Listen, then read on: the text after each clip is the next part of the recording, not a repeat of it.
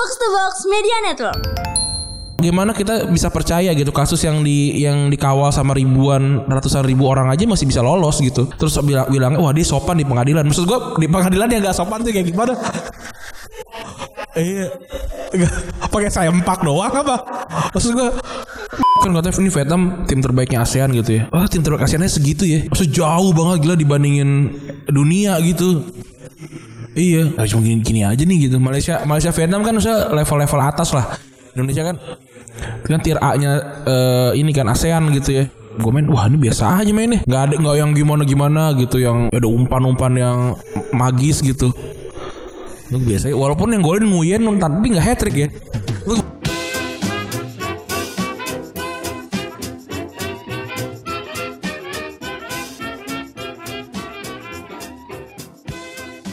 Podcast Retrobus episode ke-354 masih bersama Double Pivot andalan Anda gua Randi.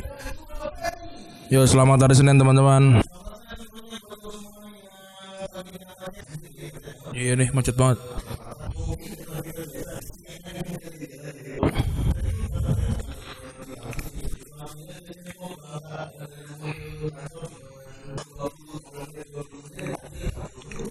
Ya Jakarta udah mulai macet lagi nih udah sangat normal lah udah dari beberapa bulan lalu sebenarnya sih. Jadi ya ya udah dinikmatin aja. Sekarang orang-orang udah pada WFO kok orang-orang yang gua kenal ya. Tadi gua juga sebenarnya kena macet karena gua naik mobil tadi kan. Bawa, bawa lemari. Lemari buat pajangan lah di kantor. Ya jadi gue naik mobil terus apa bang drivernya gue udah bilang pak keluar dari gang saya ini tinggal putar balik aja oh ya mas dia lurus dia lurus arahnya ke ini ke arah pejaten situ. Maksud gue satu lampu merah aja bisa 15 menit nih di sini nih. Dia mau lampu merah lagi. Gue udah udah bete banget tuh. Padahal tinggal putar balik terus ya udahlah mau mau gimana? Eh gue juga nggak tahu kapan saatnya gue bisa ngasih bintang yang tidak lima gitu. Tapi akhirnya tetap bintang lima ujung-ujungnya. ya. Karena itu. gue nggak tahu bintang bintang itu tuh diciptakan untuk apa gitu sebenarnya. Kalau kalau misalkan dikurangin bintangnya kan pasti bakalan mungkin bakalan terjadi apa-apa gitu loh. Eh, bisa jadi protes bisa jadi disamperin gitu gitu kan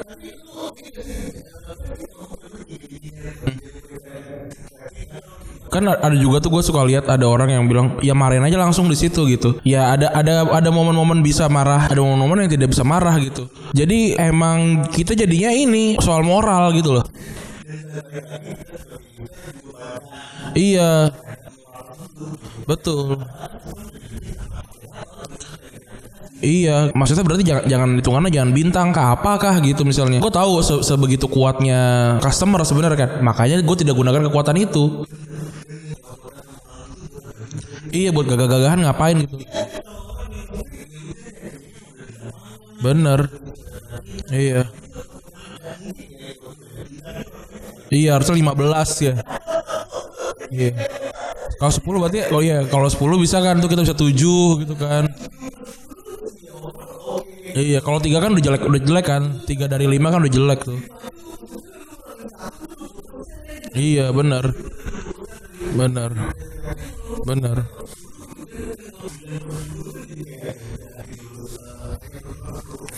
Iya benar. Dan teman-teman yang pendengar kita kan juga ada yang driver ojek online ya. Eh, iya jadi coba mungkin bisa diskusi juga nih gimana gimana tuh solusinya gitu ya. Kalau gue pribadi gue nggak pernah ngasih bintang di bawah 5 sebenarnya. Ke- Hmm. Iya benar benar. Karena nggak enak sih gua gua pribadi gua nggak mau nggak mau potong rezeki orang. Iya dan juga dan gue juga ini ya gue juga merasa kalau lu marah-marahnya sama orang yang memang ada di bawah lu gitu, lu tuh emang ada masalah gitu sama lu nya. Kan ada orang yang meluapkan amarahnya tuh ke orang-orang yang misalkan kayak driver, terus juga pra, iya pramusaji gitu-gitu loh yang keras kasar banget sama mereka. Gua enggak sih. Maksudnya ada kesalahan mereka tapi kalau gua keras juga maksudnya gue gue juga gak akan ketemu mereka lagi gitu maksudnya. Iya emang emang kadang-kadang tuh marahnya tuh kayak uh gitu kenapa gitu. Dan dan tadi dri- drivernya juga kan sopan gitu maksud gua. Jadi ya udahlah gitu dia udah juga udah minta maaf gitu. Ya udah gue bilang iya udah Pak nggak apa-apa gue bilang gitu. Walaupun kedengeran dari nada gue pasti dongkol gitu. Tapi ya udah maksud gua di dunia di dunia ini khususnya di, di Indonesia yang penting yang paling penting tuh memang sopan gitu. Kesalahan tuh bisa ditutup lah gitu sama sama kesopanan kalau menurut gua. Enggak, gue kalau kalau kaya itu kan pilihan ya maksud gue ya. Nah, gue juga juga gak ngerti gitu. Kenapa dari dari dua pilihan gitu, ada yang memilih miskin gitu. Ya itu itu gimana ya? Itu itu gimana gimana ya? awal awal awalnya gitu ya? Kenapa orang ada yang dikasih kaya, ada yang orang dikasih miskin ya? Kalau gue pribadi sih kalau kalau ditanya lu mau diuji sebagai orang kaya orang miskin orang kaya lah. Iya.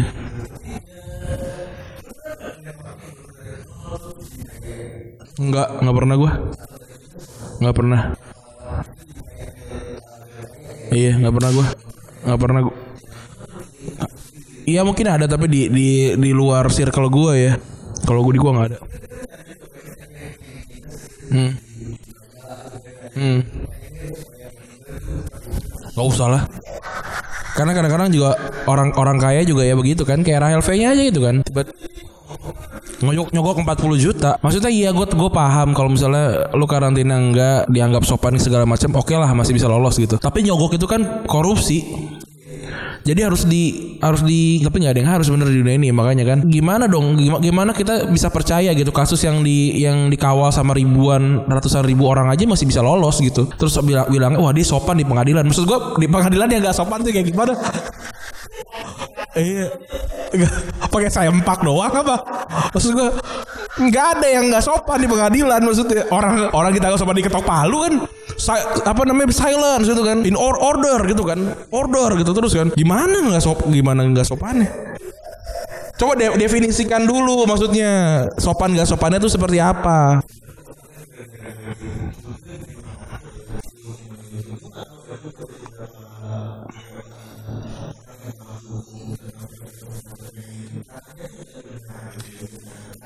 Betul, gue gue gue juga baca. Jadi Iya. Hukum.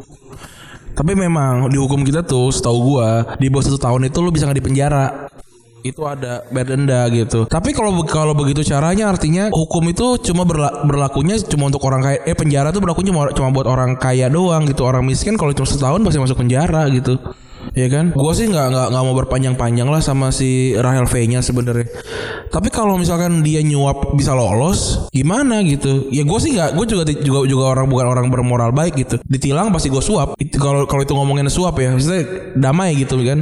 Gue juga orang yang kayak gitu sebenarnya gitu. Jadi jadi gue sebenarnya tidak layak untuk untuk ngomong ini gitu. Tapi artinya kalau kayak gitu gue bisa mem- memvalidasi. Oh gue berarti gue juga juga nggak salah-salah amat kok gitu setiap kali setiap kali gue salah di di jalanan gitu misalnya ya kan begitu jadinya gitu. Gue gua nggak tahu sih seperti apa gitu moralnya gitu moral kita gitu moral moral kita sebagai bangsa Indonesia gitu. Makanya gue juga nggak ikutan nggak ikutan marah-marah oh ternyata gue juga waktu di jalan kok juga sama kok kalau gue bisa damai gue damai. Gue gue gue nggak yang akan ditilang gitu. Gue saya akan di pengadilan. Nggak juga Enggak, gue beneran gue, gue mau jujur-jujuran aja sebagai manusia gitu. Jadi jadi ketika orang ketika orang ngelihat gue seperti itu, oh iya dia, dia juga emang udah ngomong gitu. Gue mah gitu gue.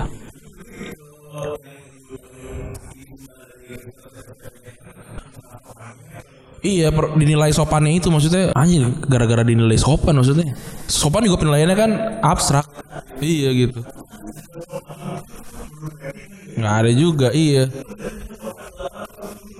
Iya. Tapi tapi gue gak tahu juga sih. Maksudnya di, si, kan apa kan nulis nulis cerita kan. Pak gimana pendapatnya tentang Real V-nya? Hmm, sopan gitu. gue gak tahu juga sih. Iya bener Template gak sih itu? Apa enggak ya?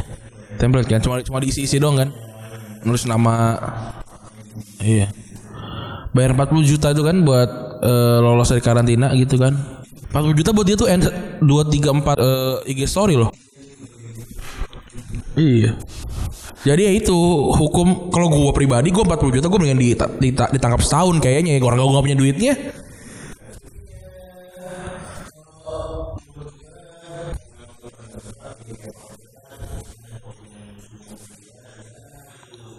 Iya. Tapi gue pribadi tuh gue nggak begitu suka cancel culture sebenarnya. Ya setiap orang kan kayak kita kan butuh juga kan kesempatan kedua kan gitu. Tapi ya, ya kayak, kayak waktu itu gue bilang berkali-kali juga kesempatan kedua itu itu bukannya dikasih, tapi lu dapat gitu sebenarnya. Jadi kalau dia misalkan jadi lebih baik dan gue juga nggak tahu definisi selebgram jadi lebih baik itu apa.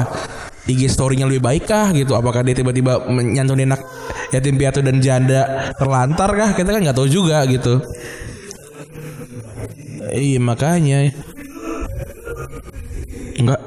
gue kan ngikutin mungkin ya yang ada filmnya yang ada ada ada lagunya gitu loh karyanya gitu kan. Dia karyanya juga gue nggak tahu apa. Kalau YouTube vlog itu karya ya karya gitu. Tapi tapi bukan bukan gua bukan buat gua.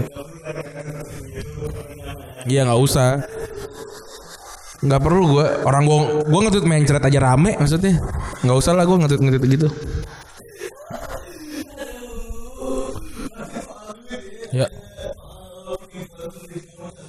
1,2 T ya jadi itu tentang ini ya apa alkes ya alat kesehatan ya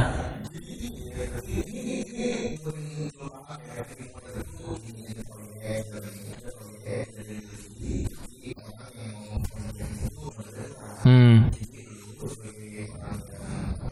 Punya duit. Ya.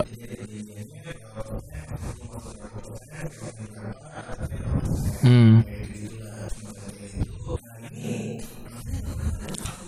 Iya, gila banget ya. Nah itu sih gila gila banget ya. Kelahiran 94 loh.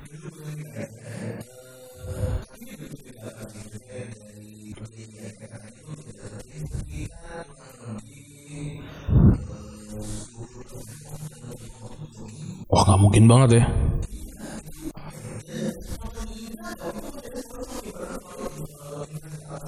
Ya, eh 94 tuh kelahiran umur 27 ya, gila ya.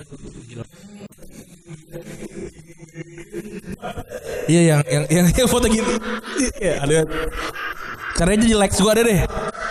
Ada ibu-ibu pegang pegang surat sama KTP. Gue juga muka gue nggak nggak muda gitu. Tapi kalau gue ngomong umur gue 29 tuh orang percaya gitu. Ini Enggak maksud gue kalau udah ibu 1,2 T Ya perawatan lah nyet. Maksudnya. Iya kan? Gue kalau gue nipu 1,2 T 1 M ya sedot lemak. Baju Baju Supreme.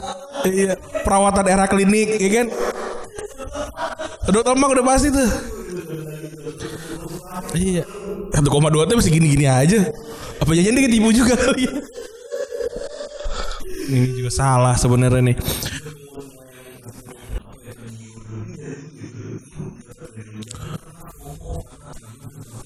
Kalau gua sih kalau sesuatu yang gua dijela- udah dijelasin dua kali gua nggak paham artinya itu bukan buat gua. Ya gua emang selalu gua emang keren gua. Gue dua, gue gue nggak sampai sekarang gue nggak paham gue kenapa butuh kartu kredit gitu ya. Jadi gue nggak pernah pakai kartu kredit gitu. Iya ngecim gue jadi gak pakai kartu kredit. Tapi jadi gini loh, maksudnya kayak gue dijarin gue jelasin kripto sama abang gue berkali-kali, gue gak ngerti gitu. Kenapa gue harus kenapa gue harus investasi kripto gitu atau apa gitu? Gue nggak ngerti. Ya udah gue reksadana aja yang gue emang udah paham gitu. Udah gue itu aja gitu. Yang lain gue nggak nggak ngerti. Wah ketinggalan zaman. Enggak. Gue mah nggak FOMO gue. Ada lu naruh 100 juta di sini ntar dua minggu kemudian dapat 120 juta nggak mungkin. Kalau begitu mah duit lu aja. Wah, kan kurang uangnya. Ya udah berarti modal dikecilin gitu. Nggak mungkin.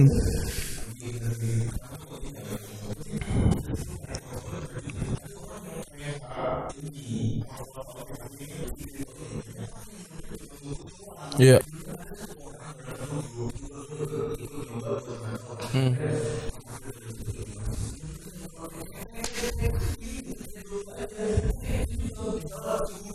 Hmm. Hmm.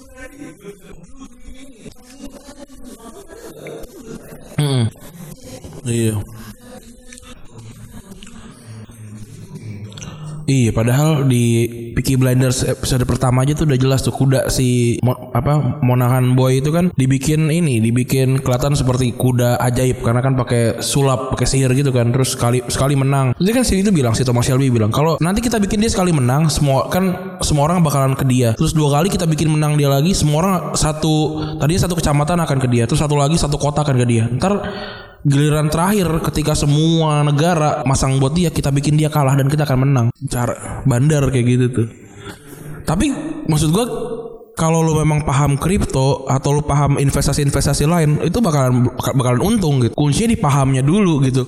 Ketika lu paham lu tahu uh, man- apa manajemen resikonya gitu. Wah, gue udah tahu nih kalau kalau gua kalau lu udah paham lu bakalan tahu ya gue nggak bakalan invest semuanya. Gue bakalan lihat dulu nih apa fluktuasi dan apa segala macam ya. Gue sampai sekarang gue nggak paham walaupun gue walaupun gue juga sering nonton ngobrol-ngobrol sama orang yang paham gitu. Tapi gue masih aduh gue nggak dulu deh. Karena gue nggak bisa ngejelasin gitu. Apalagi kalau gue nggak bisa menjelaskan dalam dua kata tuh gue susah sih. Gue nggak sih.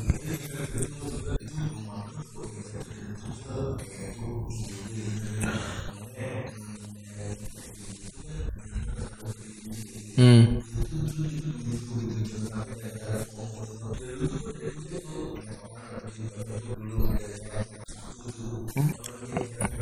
Di mana? Oh, gue nggak juga tuh. Kalau gitu gue gara-gara mereka berkumpul sih, gue males. Hmm. Iya. Iya.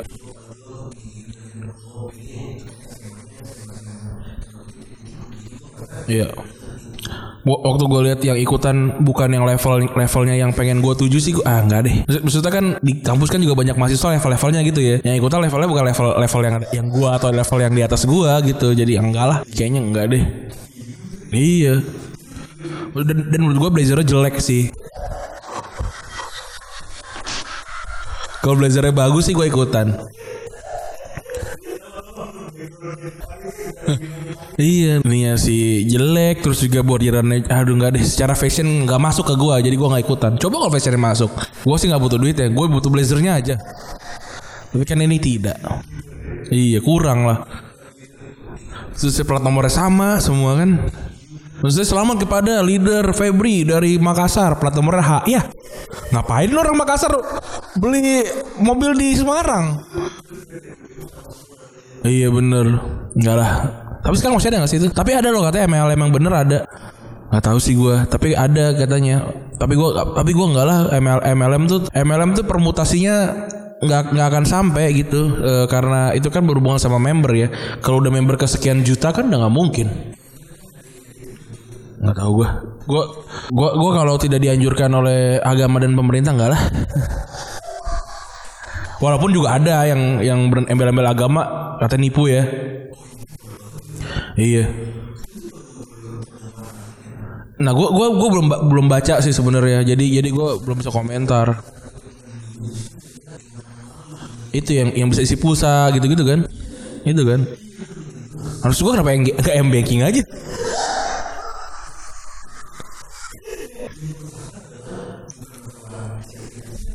Ah.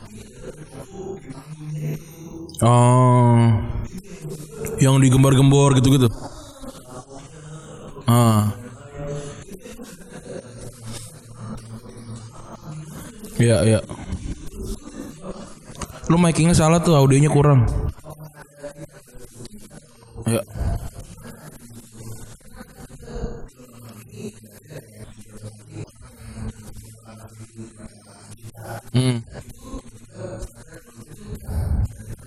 Iya, iya. Nah itu itu satu hal yang bisa gue kasih info juga kasih saran gitu ya. Jangan percaya sama tokoh sih menurut gue Per- percaya sama sistem sebenarnya. Hebat nih gue nih gila. Berapa banyak nih quotes quotes yang akan keluar nih? Padahal itu kan sebenarnya kan common sense maksudnya common sense. Tak hmm. tapi belum belum ditetapkan sebagai penipu kan? Penipuan ya kan Hmm.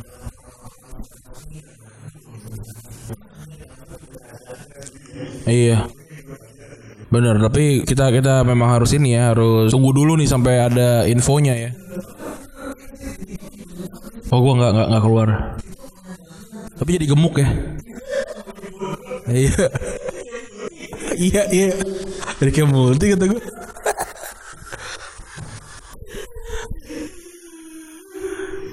Iya nih, ya udahlah nggak apa-apa lah kalau emang emang bisa diselesaikan ya ntar kita update lah gitu kan.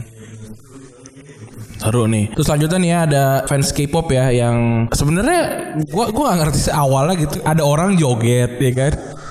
Jadi ceritanya kan ada orang joget terus eh, apa namanya bilang gue sih nggak mau nggak mau join fandom K-pop gitu K-pop apa gitu terus joget-joget terus belakangnya army udah gitu kan. Nah terus eh, ada ada nih cok cok mi Naila gitu kan. Terus nge-reply. Nah nge-replynya tuh malah pakai PD Dikti dengan nama si orang itu Instagramnya dan apa segala macam gitu. Jadi terduga doxing ya. Kan ini malah jadi menjelaskan kalau mereka beneran toxic gitu. Apa ya? Eh, iya gue iya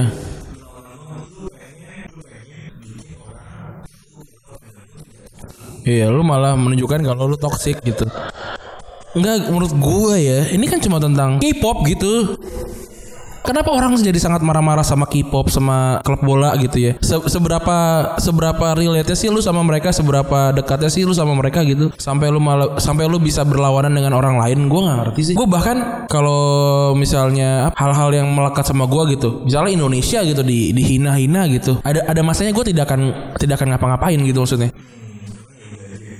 Iya gitu karena ya udah maksudnya kalau gua hina balik kan sama aja gitu atau agama gitu misalnya.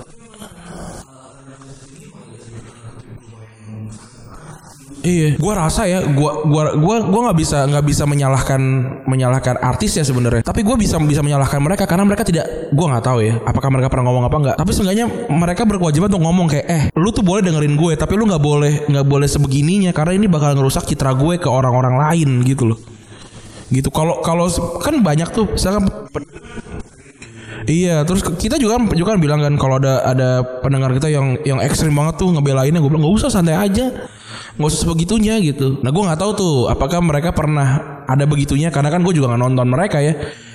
Kalau gue pribadi sih BTS bagus bagus gitu, tapi ya udah gitu kalau iya gitu. Iya. Iya. Dan kalau misalkan gini ya, kalau ada apa ada orang yang ngatain kayak kalau anggaplah si si orang pertama itu ngatain joget-joget terus bilang yang toksik itu BTS gitu, ARMY gitu. Ya kalau lu nggak nggak termasuk yang toksik kan udah gitu. Kan ada orang Indonesia tolol gitu. Ya gue sih nggak nggak marah karena gue nggak bukan orang Indonesia yang tolol gitu. Gue nggak tahu ya level kesabarannya tuh sampai level mana tapi kalau gue nggak gitu bahkan kayak misalkan wah dasar nih karyawan asumsi bego-bego gitu gue sih enggak Uh, biasa aja, gue nggak gue biasa aja kecuali kalau misalnya emang diserang kayak segimananya gitu. Tapi ada ada momen-momen mungkin gue juga akan ngebales. Tapi enggak lah, gue nggak akan ngedoxing, gue nggak akan nggak akan gue nggak akan nggak akan mengafirmasi ke, apa perkataannya mereka sebenarnya gitu sih. Iya.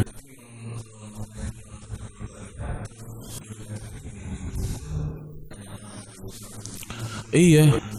Di diiyain aja tapi kan ya itu nih kan anak-anak ini kan anak-anak umur 11 lim- sampai sampai 18 gitu kan. Waktu gue umur segitu kalau misalkan gue hidup sekarang gue gue gue bakal jadi orang yang kayak gitu sih bakal yang wah decul gue bakal gitu-gitu juga.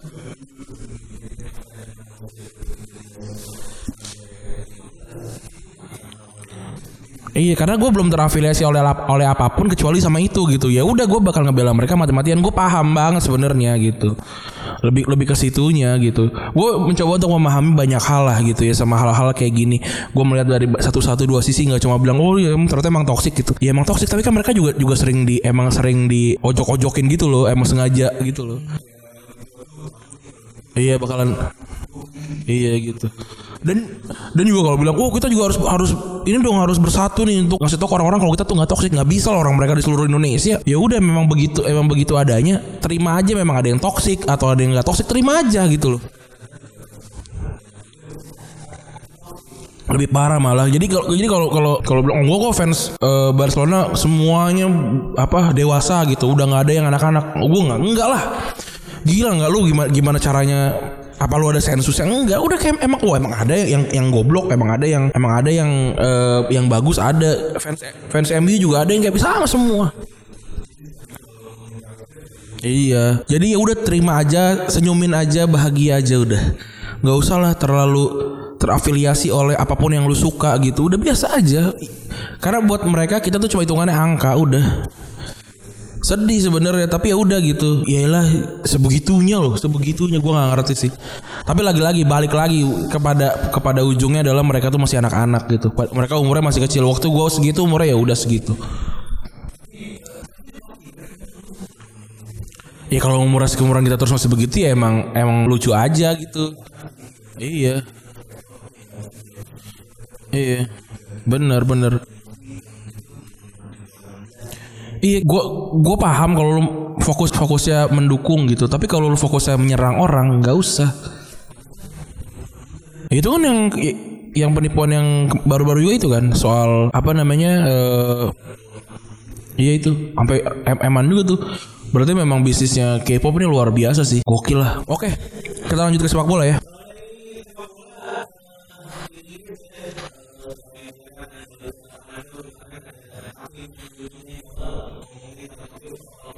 Ya.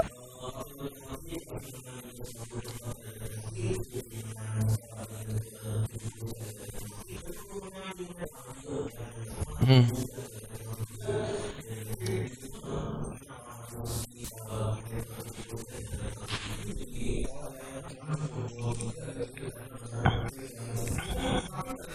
Ya. Pina, penalti itu didapatkan, penalti itu di, diusahakan menurut gua ya dia wajar. Iya. Bukan semakin ma- semakin sering lu ada dalam kotak penalti, lu semakin semakin semakin mudah dapat penalti gitu. Iya.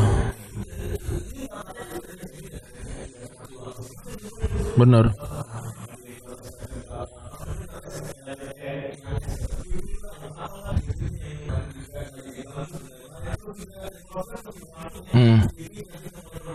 Tadi tadinya kalau Chelsea nggak menang tuh dia peringkat tiga tuh. Terbukti ya si Chelsea ini udah mulai udah mulai goyang nih. Bisa jadi sih. Em-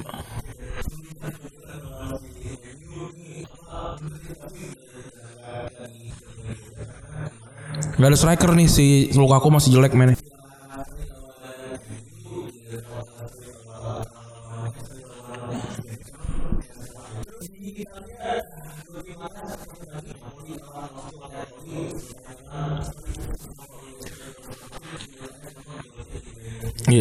Ya menurut gua kalau lu dikejar sama satu tim yang luar biasa Jadi lu memang deg-degan sih Ya gimana dong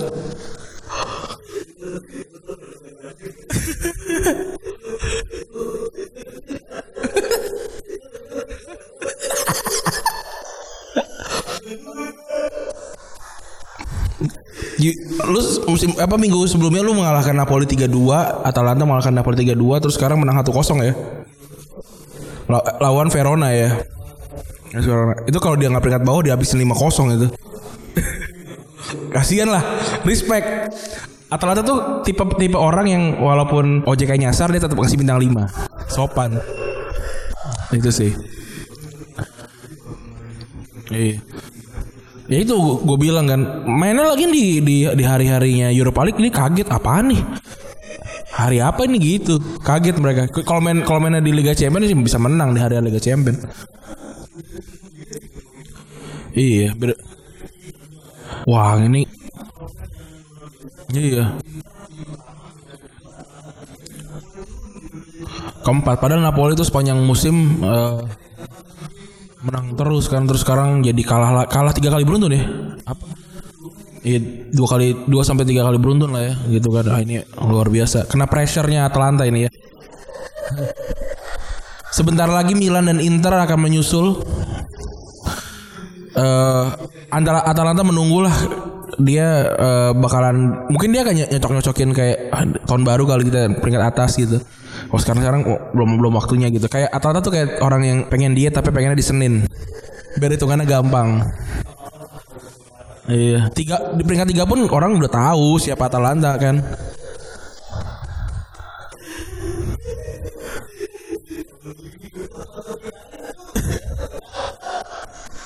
iyalah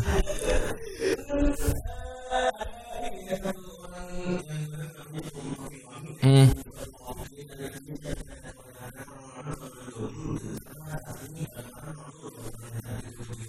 Ya.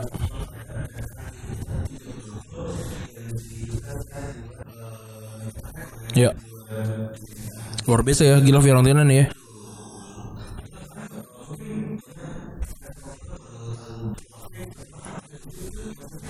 Bukan ke Arsenal.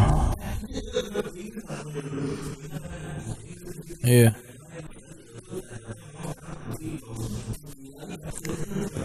Udah gue udah udah nge-tweet kemarin.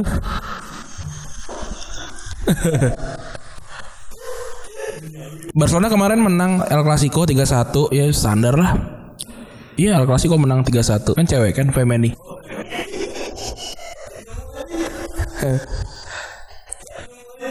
gue udah bilang turut berduka cita untuk FC Barcelona emang mainnya, mainnya jelek sih menurut gue. Timnya jelek bukan mainnya sih mainnya biasa aja tapi timnya emang jelek ya udah. Hmm. Iya. Iya benar. Udah sudah susah lah dikejar ini. Padahal tim tim Madrid aja katrol buat gue. Tim Madrid aja katro. Iya. Itu kalau main di di Serie A gitu peringkat 4 kali di bawah Atalanta. Ah, iya. Bisa peringkat 5 atau 4 gitu ya. Walaupun di ya bahkan di Liga Champions aja kan juga kalah sama Sheriff kan. Jadi maksudnya bukan bukan un, bukan tim yang unbeatable gitu, masih bisa dikalahkan.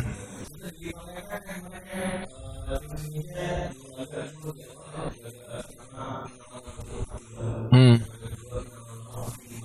Iya.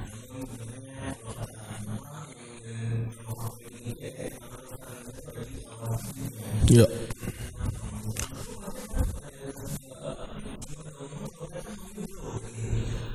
Karena apa? Oh, ini mainnya di mana sih FF? Sepi banget ya. Kayak stadion kampus. Enggak, gua yang gue pertanyakan ya untuk Euro, untuk AFF gitu. Kenapa masih maksain Euro 2020, AFF 2020 gitu ya? Jadi ini 2000 2021 gitu.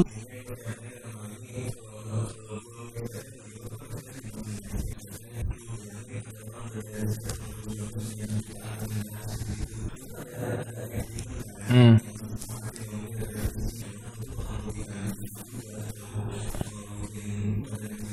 Iya iya soal duit berarti ya.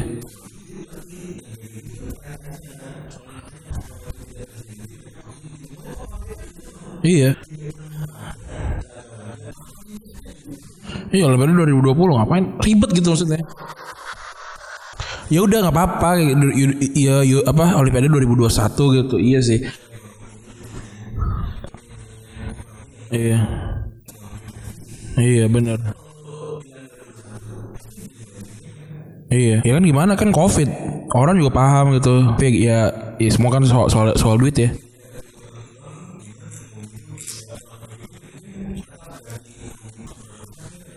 Iya.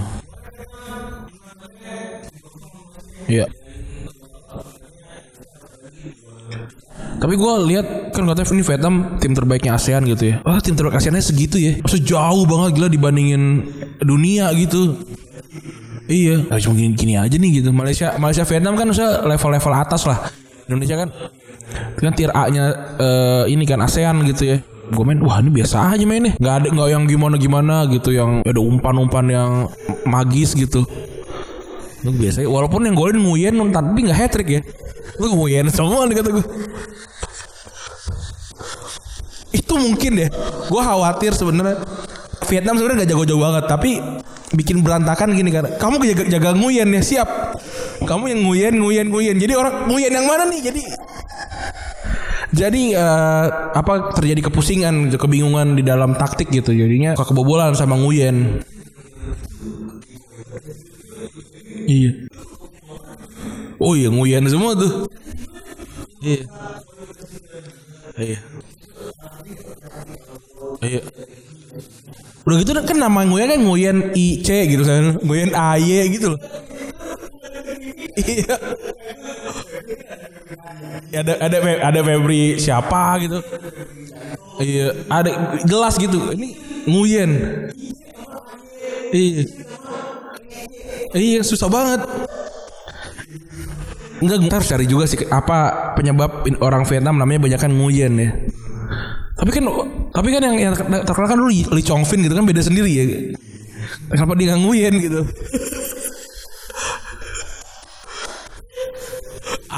absen so, di absen kelas Nguyen semua. Bah-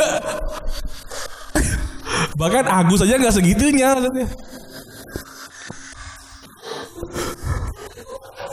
Iya kan? Alasan mengapa banyak orang Vietnam menggunakan nama Nguyen. Ya kan ya coba kita cek ya. Ada Alexandra Nguyen, Angela Nguyen, Ang Angelika Nguyen, Elizabeth Nguyen. Gila ya Nguyen semua loh. Jumlah itu lebih banyak dibandingin dengan nama Muhammad atau Ahmad di Indonesia serta Kim di Korea dan Smith di Australia. Orang Vietnam mulai gemar menamai anak hmm, gemar ah Nguyen lagi ah gitu. Di tengah sejak di, ditenggarai sejak tahun 1802. Ketika itu dinasti Nguyen berhasil mengambil alih kekuasaan dari dinasti Mak. Wah berarti dulu, dulu yang namanya Mak siapa gitu ya. Sebagian besar warga Vietnam yang ketakutan memilih untuk mengubah nama keluarga mereka dengan nama oh jadi Nguyen itu adalah karena ketakutan. Berarti yang keluarga Lee Chong Lee Chong Win Lee Chong Fin itu berani enggak. Nguyen Nguyen Lee Chong Fin kata gitu. Dinas Kependudukan Vietnam mencatat saat ini ada sekitar 38 juta orang yang punya nama yang Nguyen. Buset, 38 juta orang namanya Nguyen. Mereka menonjol di semua bidang kehidupan seperti politik, olahraga, all entertain, mi- militer. Perdana Menteri Vietnam saat ini juga bernama Nguyen Huan Phuc yang, ter- yang terpilih menggantikan Nguyen Tandung. ya, Nguyen semua nih. Jadi khawatir ya kalau pac- lu pacar lu siapa? Nguyen lagi.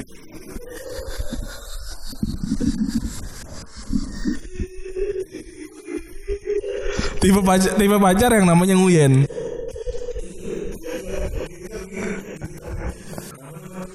Iya. Teng teng teng Nguyen. Nguyen Nguyen.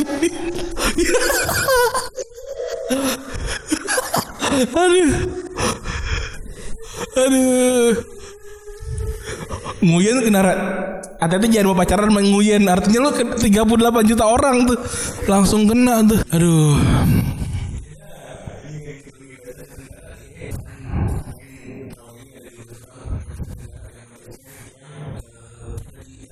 Iya.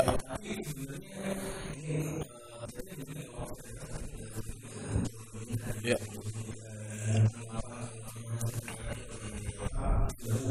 Iya Iya. Iya. Ada yang memang ke- keturunan ya. Iya.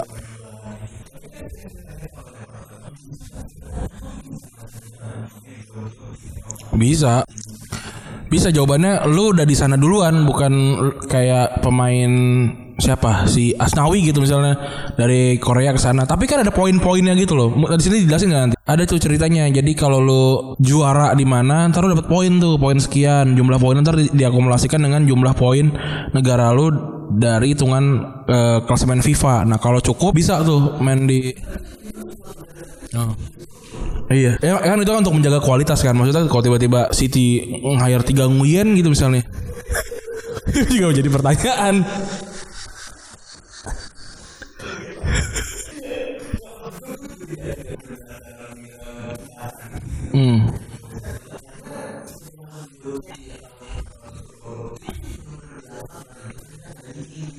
忙。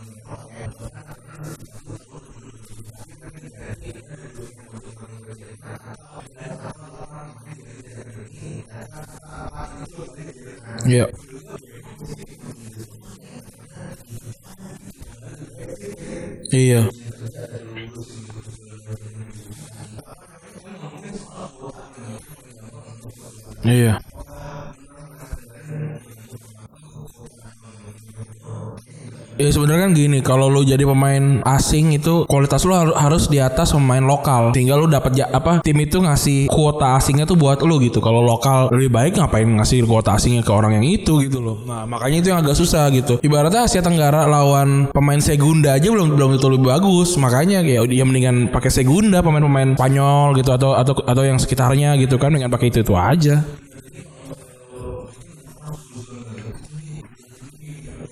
Iya. Iya.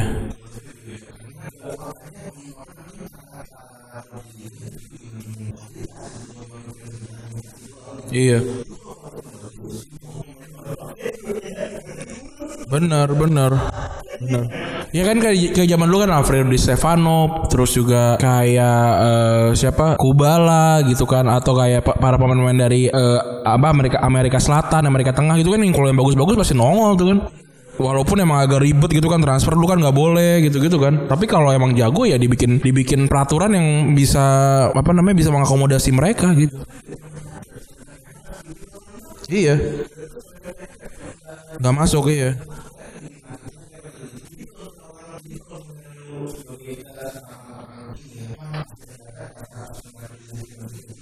Iya.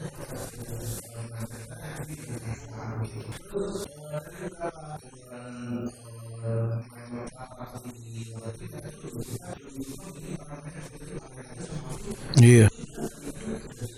Bakat alam ya.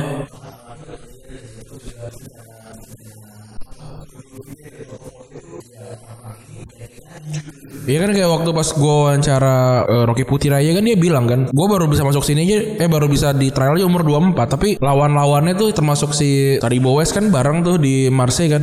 Tapi umur-umur orang-orang itu pada 19, 18, 17 gitu. Jadi emang kalah levelnya gitu Eh, secara kualitas mungkin lebih matang gitu. Tapi kan umur umurnya nggak panjang gitu. Um- umur umur eh, apa kontraknya nggak panjang. Sedangkan juga pemahaman taktiknya juga juga belum ada gitu kan. Ya mendingan orang-orang Afrika atau orang-orang Amerika Selatan yang emang udah jelas dari umur kecil tuh udah udah ketahuan tuh fisiknya udah bagus atau kecepatan udah bagus buat Amerika Selatan gitu. Jadi mereka pasti jelas pilih itu gitu walaupun kalau ada pemain-pemain Asia gitu udah pasti itu yang kualitasnya luar biasa. Dan luar biasanya Asia juga tidak sebagus itu juga. Kan yang kayak Son aja kan jauh. Kita temukan setelah Park Jisung kan. Park Jisung jauh. Kita temukan mungkin agak dekat sama Nakata gitu kan. Tapi kan tetap aja ada jarak-jarak gitu kan. Nggak pernah yang sekaligus rame gitu. Kayak Shinji Kagawa sempat naik tiba-tiba jatuh gitu-gitu kan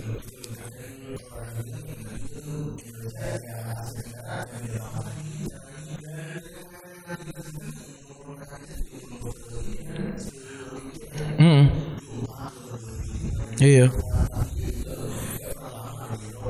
Dan biasanya juga juga gara-gara buat ini, buat market.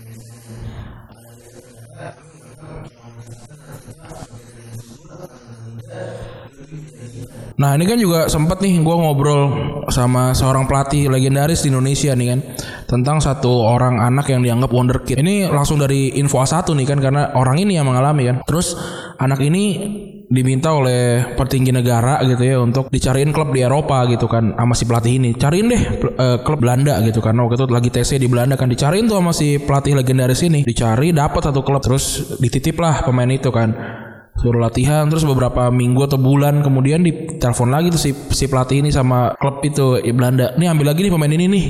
Loh kenapa emang Eh, kalau emang kurang uangnya jadi kan pakai uang ya sana kan. Ntar ditambahin lagi gitu. Enggak kalau emang anak ini jago gue yang bayar bukan lu yang bayar. Yang kayak gini mah banyak banget di sini. Bahkan lebih jago akhirnya disuruh pulang. Padahal itu itu dianggapnya wonderkid gitu. Orang-orang mungkin lu pasti udah tahu nama, eh, udah tahu lah sempat dengar namanya, tapi gue nggak akan nyebut namanya karena ini cerita underground lah gitu. Walaupun ini gue valid langsung dari si pelatihnya langsung gitu. Tahu orang ini siapa gitu sebenarnya. Iya. Jadi se- se- sebegitunya gitu. Bahkan nggak dibutuhin itu itu klub Belanda level bawah itu.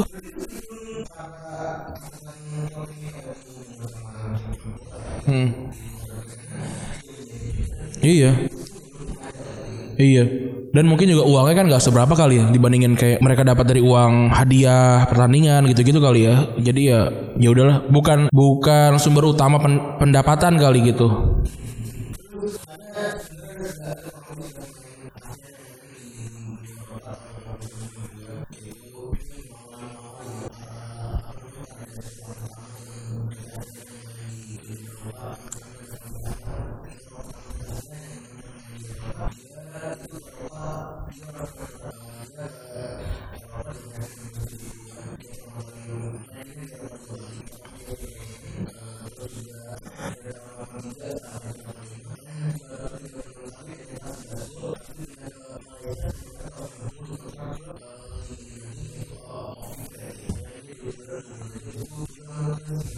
Iya.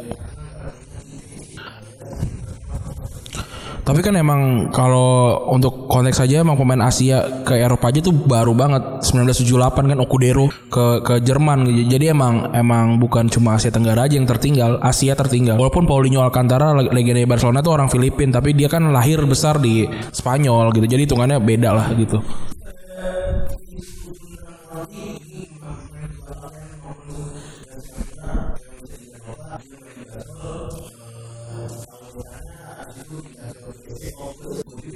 Hmm.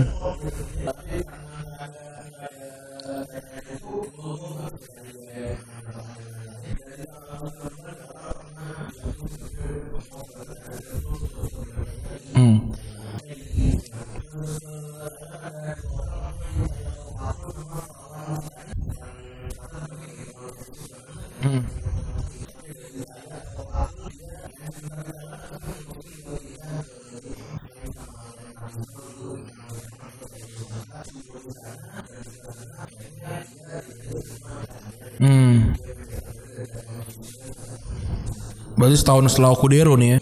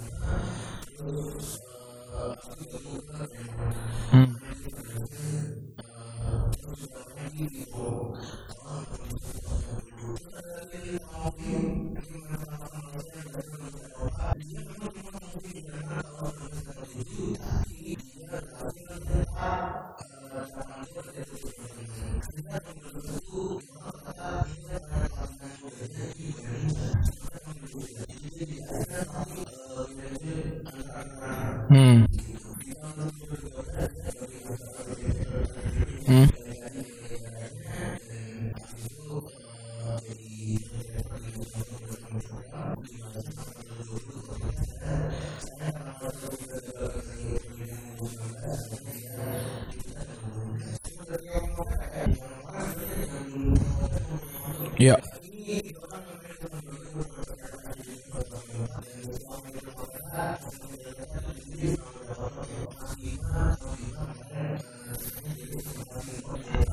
ada ada ada lima orang sebenarnya jadi yang yang termasuk Mas Indri juga nah, jadi eh, yang keterima cuma Bima Sakti. Jadi Bima Sakti itu emang pemain Helsingborg tapi kayak nggak pernah main di tim utama gitu. Tapi dia lolos trial gitu. Nah kalau akhirnya dia memilih pulang karena teman-temannya udah, udah pada udah pada establish di Pelita Jaya kan. Nah kalau yang lain tuh kayak Kurniawan pernah main di Sampdoria terus pindah ke Swiss ya FC Luzern ya. Hmm.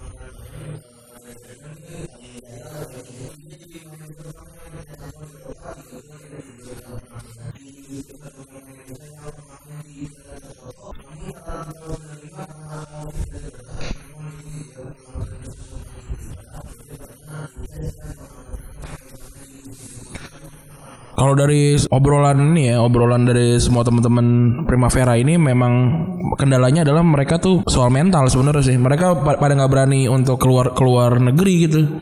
Pada pengen baliknya di sini karena kan di sini eh, dilulukan sebagai legenda segala macam itu sebenarnya yang apa yang cukup disayangkan juga sama Coach Bima sebenarnya dia juga bilang kan, uh kalau kalau mental saya kayak sekarang sih saya nggak akan pulang gitu. Terserah dia mau mau kayak gimana main main di klub apa pun, main di negara mana pun, tapi asal di Eropa dia bilang gitu kan. Tapi ya waktu itu mungkin secara fasilitas terus juga komunikasi kan beda lah kayak sekarang ya. Jadi anak-anak kayak anak-anak kayak sekarang nih kayak Asnawi, kayak si siapa Egi itu udah melebihi sebenarnya.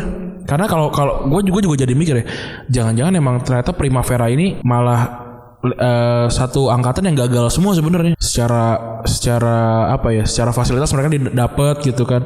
Tapi nggak ada yang nggak ada yang nggak ada yang ngasih gelar gitu ke Indonesia gitu. Jangan-jangan emang mereka gagal semua lagi kalau secara tim gitu ya. Iya tapi kalau secara individual emang mereka jago kan. Gitu jadi apa setelah setelah gua ngobrol-ngobrol sama mereka ya tapi eh, jangan-jangan mereka adalah generasi yang gagal dan dan banyak juga yang mengamini gitu kan. Kita kita ternyata nggak sebagus itu juga kok gitu. Gitu. Hmm. Iya. Hmm. Iya. Hmm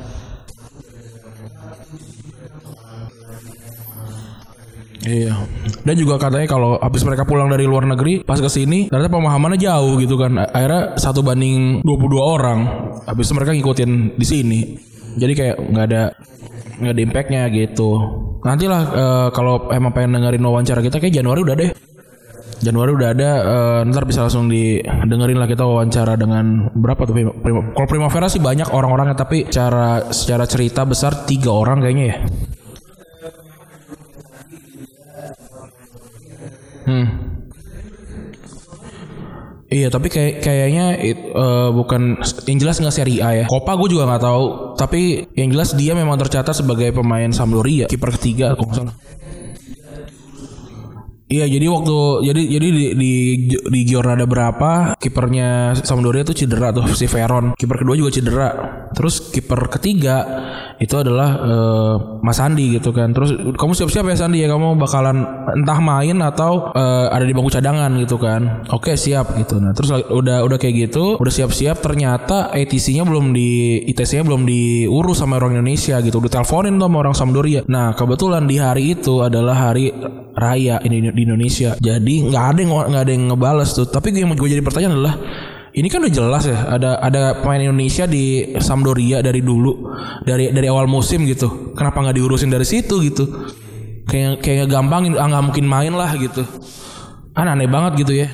Tapi kalau dilihat dari sekarang bahkan lu nggak ngelaporin eh, apa namanya eh, wadah ke wadah gitu ya kayak Kemenpora nih, gue sih nggak nggak heran gitu. Iya. Dan juga kalau kalau kalau kalau diserang juga, ah kita kan nggak ngambil duit di PSSI. Iya kalau nggak ngambil duit di PSSI, ngapain 20 tahun ada di situ? Nggak mungkin lu cinta banget sama bola. kan? Nggak mungkin.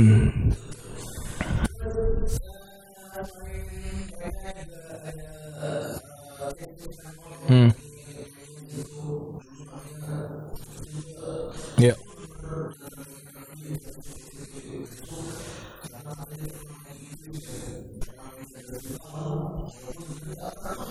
Hmm. Bahkan untuk Huddersfield Town aja eh, s- salah satu pemain terbaik di Serie A di Asia Tenggara kagak bisa gitu loh. Iya. Hmm.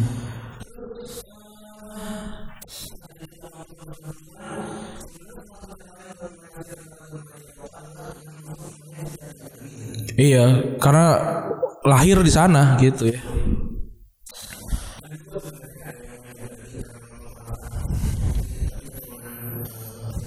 Hmm. Hmm.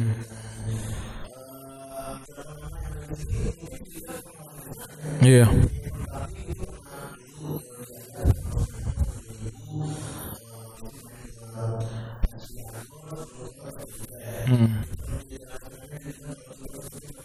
Hmm. Ya kok dari umurnya sih emang iya.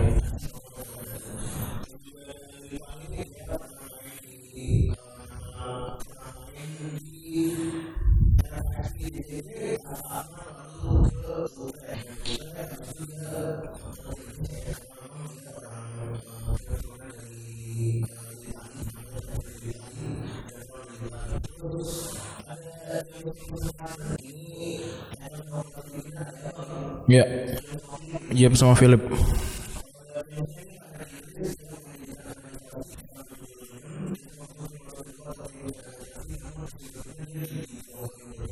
Kayak nggak main juga di Wimbledon deh.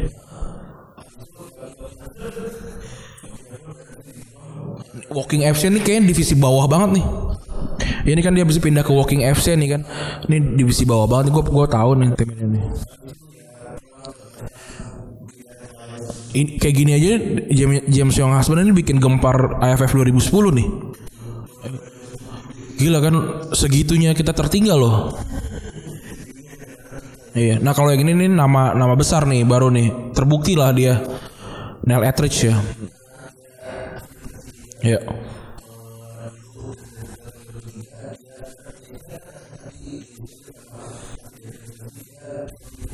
Hmm.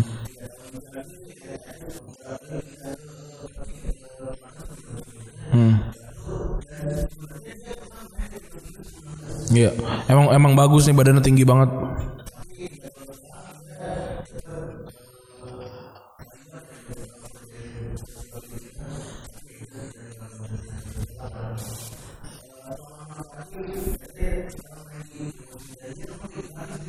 Di Cardiff di Ful di Fulham musim lalu kan waktu main di apa Liga Liga Inggris kan ini Neil Etheridge. Iya benar. Iya. Iya.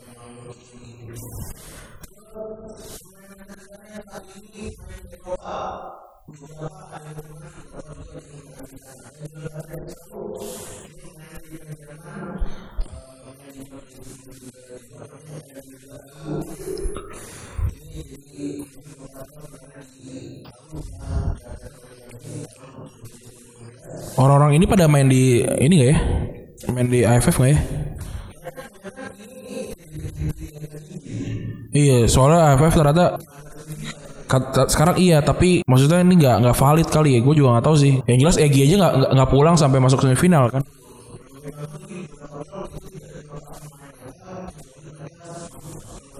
Ini kan kayak si Filipin nih nggak ada nih si Etus kan udah pasti nggak ada dan nama-nama lainnya nggak ada yang ini.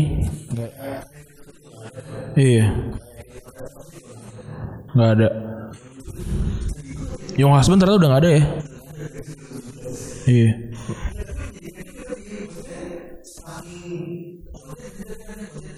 Hmm? Karir ya. Kayak gue udah, udah pernah ngomong kan, gue sih pribadi berharap Witan si itu si Egi nggak nggak pulang gitu. Iya, apalagi Egi kan lagi on fire kan dib- dibandingin tiba-tiba pulang terus posisi keganti sama orang ternyata oh lebih bagus dari Egi nih. Udah dia tiba-tiba hilang kan. Iya, kasihan gitu. Iya. Iya.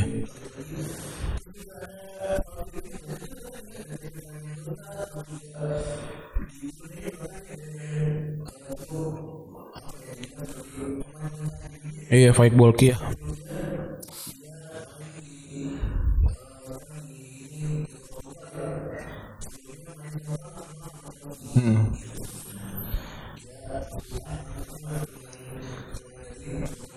Iya. Hmm. Norwegia.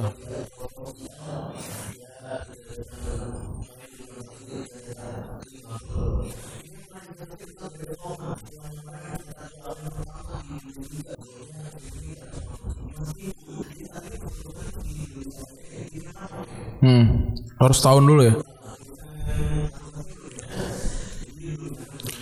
Ini juga lagi juga Asia Asia Tenggara negaranya eksklusif banget gitu seakan-akan ya kayak nggak boleh main nunggu setahun. Gila gaya banget. Maksud gue Diego Diego Costa tuh abis pindah dari Italia ke eh apa abis Brazil ke Spanyol langsung main gitu nggak usah eksklusif iya nggak usah nggak usah eksklusif nunggu setahun eh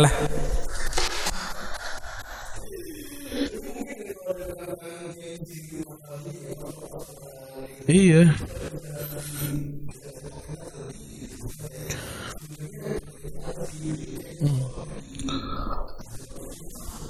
mewah banget gitu ya. Wow, hebat kamu sama Tapi tunggu setahun nih apaan?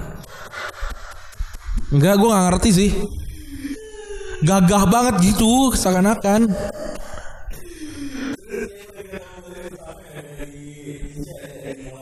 Hmm.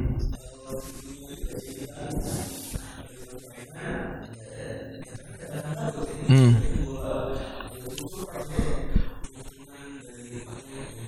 Iya.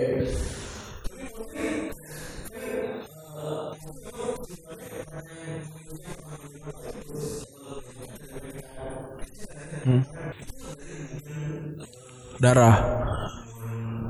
Eh Jordi Amat kan juga tuh pemain luar biasa sebenarnya sih. Untuk kelasnya ya, dia pernah main di Swansea juga gitu. Kalau dia pindah ke Indonesia, jelas dia sangat dibutuhkan gitu buat gua sih. Dan gue sih tidak masalah gitu satu tim isinya semua naturalisasi ya. Kan dia orang Indonesia juga gitu, bukan wah jangan naturalisasi semua dong harus orang Indonesia asli. Lalu kan dia orang Indonesia asli, nggak ada perbedaan mereka sama kita. Cuma emang mereka darahnya sebelah sebelah aja gitu. Jadi kalau emang kayak gitu tuh artinya bisa bikin ini naikin apa naikin kompetisi gitu iya Iya nggak bukan bukan jadi aib gitu pemain terbaiknya Jerman waktu itu Mesut Ozil gitu. Enggak biasa aja gitu. Atau kayak ber, apa kayak Perancis yang udah bilang ya gimana emang kita isinya semua keturunan Afrika gitu, keturunan Arab diterima aja juara gitu kan. Walaupun mereka memang pada lahirnya di, di ini ya di Perancis ya. Jadi jadi menurut gua kalau kita memang fokusnya mau bola gitu ya ya udah kayak begitulah gitu memang memang ini kenyataannya gitu. Tapi kalau memang nggak mau fokus di bola ya nggak apa-apa. Iya gitu. Kalau kalau yang lokal yang lokalnya juga juga kalau dia memang mentalnya bagus bakalan wah gue nggak mau kalah nih gitu kan. Jadi jadi jadi ngejar. Tapi kalau mentalnya tempe iya jadi jadi ngeluh gitu. Terus gue ngeliat kan tadi ada orang gue lupa siapa gitu akun akun bola gitu kan bilang pesimis nih gitu kita bisa kita bisa menang lawan lawan lawan Vietnam gitu dengan gaya main kita kemarin. Terus bawahnya kayak iya gini nih ini, uh, akun bola akun bola tapi nggak dukung nggak dukung timnas malah pesimis gimana mau menang? Kata gue nggak ada hubungannya nyet. Dia mau pesimis nggak mau pesimis yang yang main yang main di lapangan itu bukan dia. Timnas gitu jangan jangan gara-gara pas kalah lu sih semua pada pesimis. Kan timnas nggak nggak baca nggak baca kolom komentar Iya dan dan wajar untuk pesimis gue pesimis untuk lawan Vietnam dan wajar. Kalau kalau menang syukur kan pasti kan orang-orang jadi kayak wah parah. Lu giliran menang ya didukung, giliran kalah kagak didukung. Bukan, pesimis itu bukan artinya kalau kalah nggak didukung. Emang tahu kualitasnya gitu. Jadi kalau emang mau dilepas ini demi demi stamina full lawan Malaysia kan boleh aja gitu. Walau, walaupun orang bakal bilang ya ngapain 100% dong. Enggak, ini tuh bukan bukan soal soal menang di tiap pertandingan, tapi menang di final. Itu kunciannya bukan menang di setiap pertandingan, tapi menang di final. Itu gimana caranya? Irit-irit stamina bisa main taktik segala macam bisa itu kayak gitu. Uh, ini ini kompetisi ini kompetisi pendek bukan kompetisi liga gitu. Jago gue kayak gini-gini.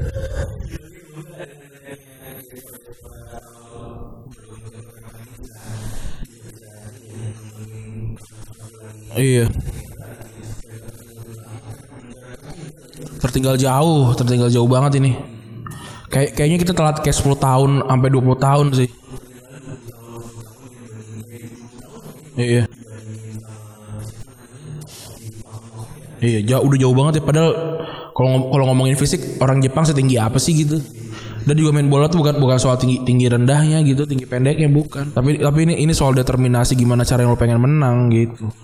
Udah gitu kalian untuk episode kali ini ya. Makasih teman-teman yang sudah mendengarkan episode kali ini. Gue Randy cabut. Bye.